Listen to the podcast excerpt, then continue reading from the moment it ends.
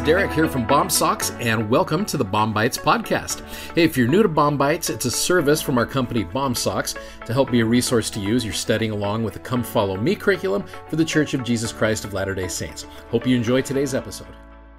Okay, friends, we are officially starting 2 Nephi 12 today, and 2 Nephi 12 may have one of the most well known Isaiah verses that I've heard quoted so many times, and they're wonderful verses. You go to verses 2 and 3, where it says, And it shall come to pass in the last days, meaning right now in our days, when the mountain of the Lord's house shall be established in the top of the mountains, and shall be exalted above the hills, and all nations shall flow into it. Many people shall go and say, Come ye, let us go up to the mountain of the Lord, to the house of the God of Jacob, and he will will teach us of his ways, and we will walk in his paths. For out of Zion shall go forth the law and the word of the Lord from Jerusalem. These are talking about the temple. And again, there's been a lot of things that have been talked about as far as the mountain of the Lord's house being established in the top of the mountains. It's been said that the word Utah is an old Ute Indian word that means top of the mountain. So this is referring oftentimes to the Salt Lake Temple, for example. I've seen it referred to as prophesying about the 2002 Olympic Games. I've seen it prophesied about the building of the conference center. All of these things I absolutely believe are true. As we go up to the mountain of the Lord's house, we can be taught from on high. I love that principle. Now, to help us understand that principle even better, you've got to understand the context of what is going on in this time period. You go back to verse number one, the word that Isaiah, the son of Amos, saw concerning Judah and Jerusalem. Now, during this time period, Judah and Jerusalem were being wicked. They were being really bad. In fact, you go down to verse number five, O house of Jacob, come ye and let us walk in the light of the Lord. Lord, Yea, come, for ye have all gone astray, every one to his wicked ways. So you're understanding that Isaiah is speaking to a group of wicked people here. Now, going back to that verse number two, there is one word that I want to focus on, and the word is exalted.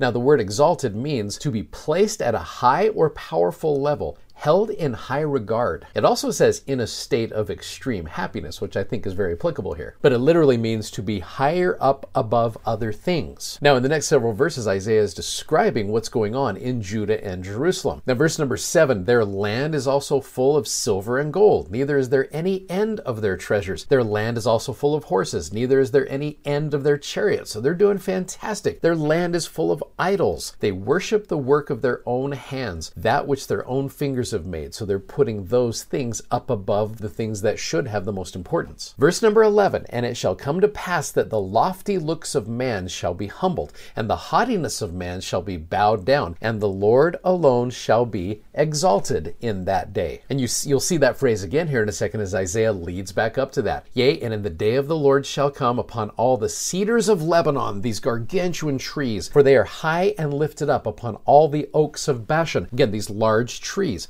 upon all the high mountains and upon all the hills, upon all the nations which are lifted up, upon every people, upon every high tower, upon every fenced wall. You're seeing that Isaiah is talking about all of the high up things that Judah and Jerusalem is doing. And upon all the ships of the sea, upon all the ships of Tarshish, upon all the pleasant pictures, and the loftiness of man shall be bowed down, and the haughtiness of men shall be made low. And here's that phrase again, and the Lord alone shall be exalted in that day. So Judah and Jerusalem right now are putting everything else higher up than the most important things like the temple. You go over to chapter 13, which has always been kind of a fun chapter. Judah and Jerusalem will be punished for their disobedience. The Lord pleads for and judges his people. The daughters of Zion, many of you are probably familiar with these verses, are cursed and tormented for their worldliness. So Judah and Jerusalem are being cursed because of their loftiness and they're exalting themselves above that which should be of most importance. Now, the beautiful thing is you go over to chapter 14, and we see the temple brought up again, but you see the temple brought up in a different way. As Judah and Jerusalem repent and brings themselves low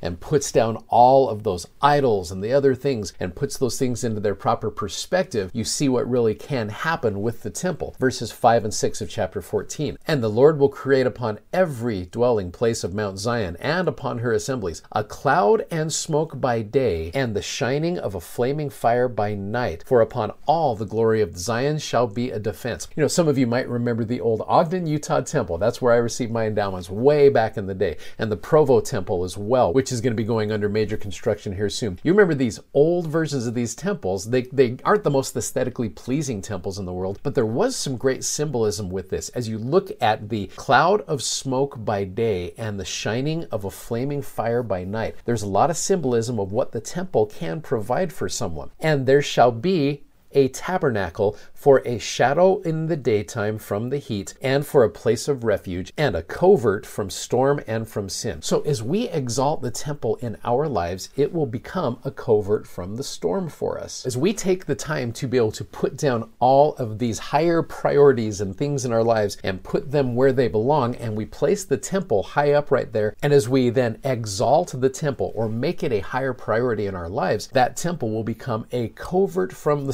storms of life. President Nelson said this about the temple The supreme benefits of membership in the church can only be realized only through the exalting, there's that word again, the exalting ordinances of the temple. So as we take the temple and we make it that high priority in our lives, we see that it will be a great blessing to our lives. I love this message that Isaiah is trying to send to Judah and Jerusalem about putting down the worldly things and putting the temple where it belongs. That message is still relevant today for you and I.